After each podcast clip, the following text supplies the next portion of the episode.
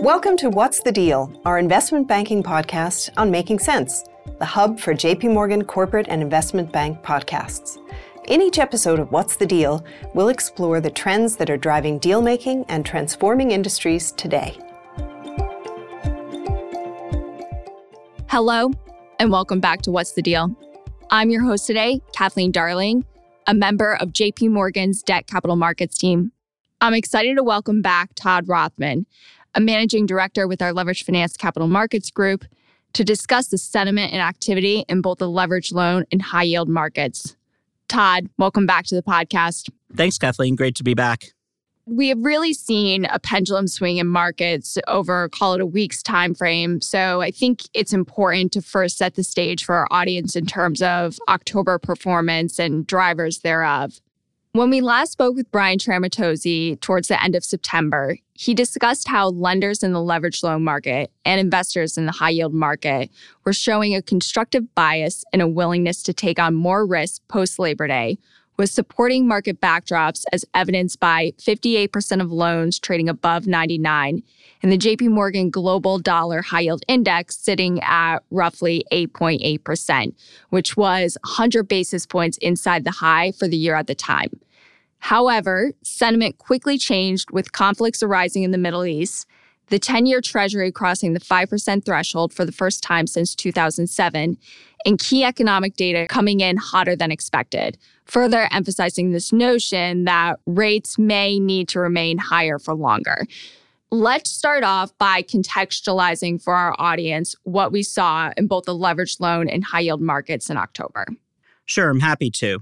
I think it's important that we start with the precipitous move that we saw in treasuries. If we go back to the end of September, we had a 10 year that was sitting at 4.6%. If you roll the clock forward to the end of October, we were just north of 5%. That was the first time, as you said, since 2007 that we hit that level. So not only was it a large move in terms of numbers, but also psychologically had a lot of impact on market sentiment. To give you a little bit more context there, if you go back to July, the 10 year was actually just below 4%. So we're looking at a 100 basis point move in base rates in just over four months.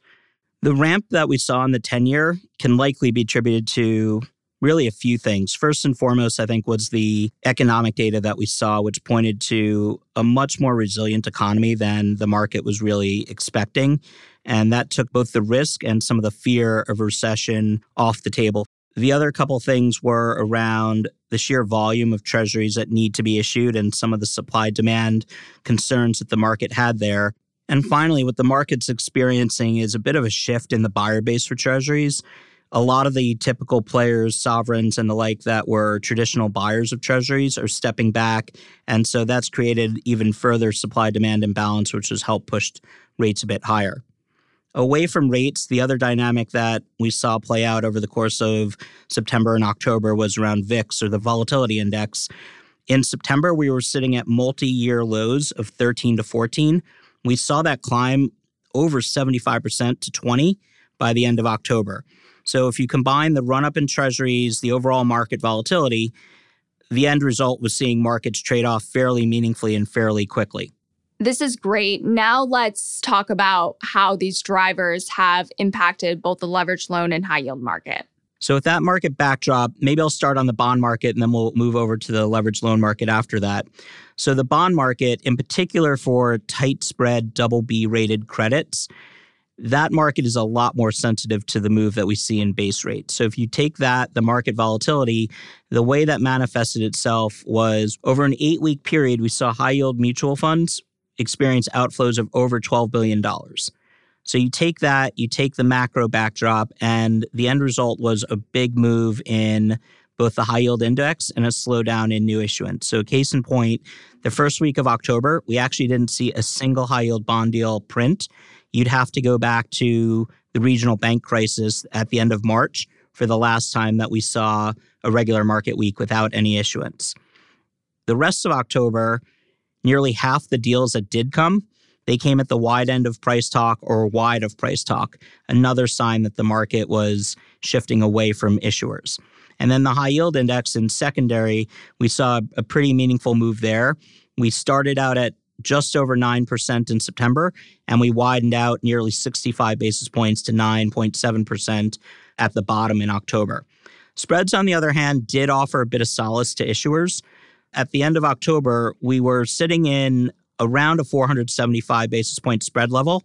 If you compare that to historical periods, the average non recessionary average high yield spread is around 550 basis points. And for recessionary periods, it's 980 basis points. So, from a spread perspective, it did look quite attractive for issuers to enter the market and to raise capital.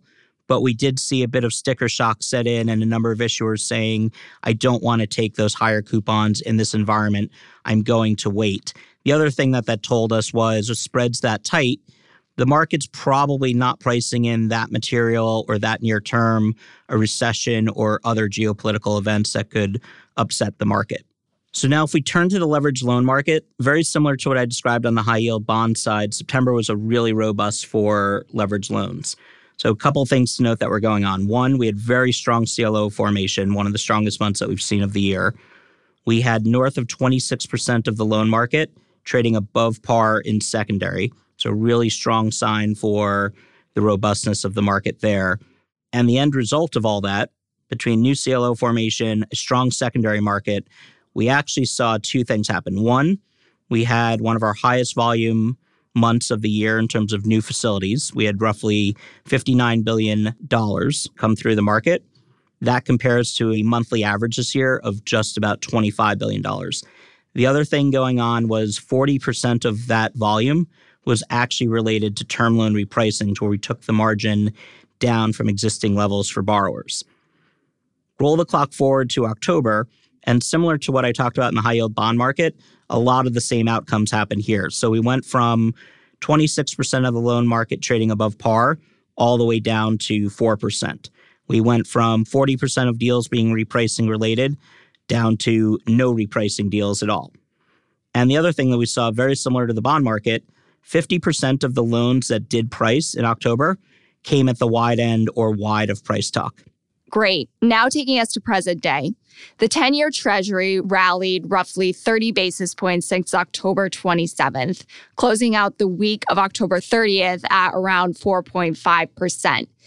This rally was largely driven by the Fed choosing to hold rates steady at their November 1st meeting, overall softer labor data, and a smaller than anticipated Treasury refunding size.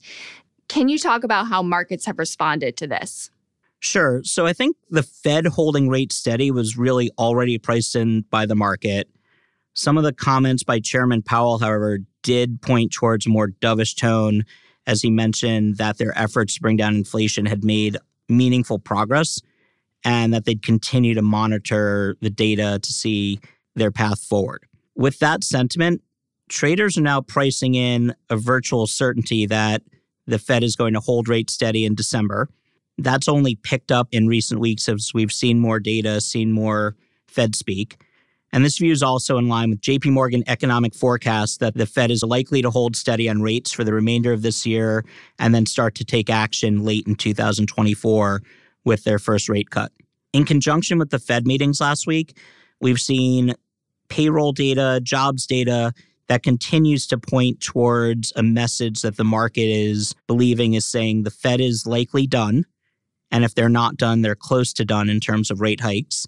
And it's also provided more comfort to the market that a recession is not a near term event.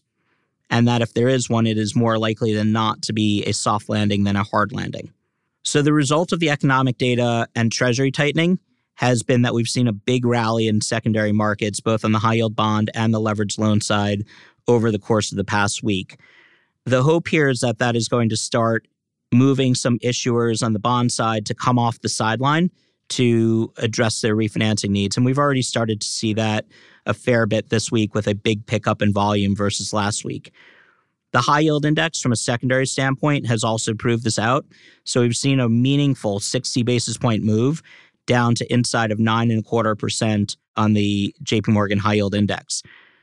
And then on a similar note, we saw high yield spreads tighten roughly 35 basis points last week as well. So those now sit around 450 basis points. Back to my comment earlier, that's still sitting well below recessionary and non recessionary levels. And then on the loan side, we've seen the exact same thing. So after having 11 consecutive sessions of secondary loan levels trade downwards, we saw secondary start to trade up towards the end of last week, and that's continued into this week. Case in point, back to my stat around loans trading above par again. So if we bottomed out at 4% in October, we're now back up to 10% of loans trading above par. Not quite at the 26% that we hit in September, but potentially signaling the beginning of September part two for the loan market as well. If we think about it, there are really two market windows before year end for companies to transact roughly two weeks before Thanksgiving and then call it three weeks before the December holidays. What is your message to companies now in terms of executing on these windows of opportunity? So, the first message is that markets are completely open right now. What we're talking about is optimization on pricing and terms. And what we constantly remind our borrower and issuer clients is that volatility can rear its head at any time. And if you need the money, go take it when it's there. So, some of the themes that we talked about last time, Kathleen, you and I spoke, and throughout the year, on the loan side, we still talk about roughly 40% of CLOs reaching the end of their reinvestment period at the end of this year. That'll grow to slightly more than half at the end of next year. The good news is, as I mentioned before, September and the end of the summer were really good new CLO formation windows. Slowed down a bit in October, starting to pick up again in November. But the question for the loan market remains will new CLO formation be able to completely make up for the amount that is going out of reinvestment period? And as a reminder, CLOs make up about two thirds of the buyer base for leveraged loans. So on the loan side, we continue to encourage our borrower clients that there is a first mover advantage to taking care of your refinancing needs or any capital raising needs that you have today when you know what the market looks like. Similarly, on the bond side, for several quarters, we've been talking about above average cash balances that high yield mutual funds were sitting on. When we got to the end of Q3, for the first time in a couple of years, we actually dipped below the long term average. And we're kind of sitting around three and three quarter percent cash balances right now. Still very good, but not as lofty as it was before. What is helpful for the technical and the high yield bond market is that we've had a number of repayments and then you've also had a number of large rising stars that exited the high yield market as they migrated up to the investment grade market. So, as I said before, markets are open, there is cash out there. The buy side is waiting for new deals to come through. The final point to take into consideration there is that we have a really really light M&A pipeline of underwritten deals that are due to come to market. If you look at that across both loans and bonds, in the US, it's only roughly $11 billion. If you add Europe in, it's only another couple billion euros. Compare that to the post COVID peak in 2022. We hit $110 billion then. So the pipeline here is really, really small, which means that the cash is looking for a home and does create good conditions for borrowers to access the loan market and issuers to access the high yield bond market as we wrap up this episode, there's approximately 740 billion of 2025 and 2026 maturities across leveraged loans and high yield bonds. As companies move towards year end and start planning for calendar year 2024, do you have any thoughts on how companies with either a 2025 or 2026 maturity should be thinking about addressing these? So it's really interesting. Obviously, we've dealt largely with 2023 and 2024. I don't think most people realize that we've already addressed a third of the 2025 maturities with refinancing activity that we've done over the course of this year. What surprises a number of people is the sheer number of companies that are already proactively looking at 2026 as well. Close to half of what we've done this year has not only addressed 24 and 25 maturities, but actually started going after 2026 maturities as well. So we continue to encourage our borrower and our issuer clients to think along those lines. We talked about the CLO reinvestment period fall off.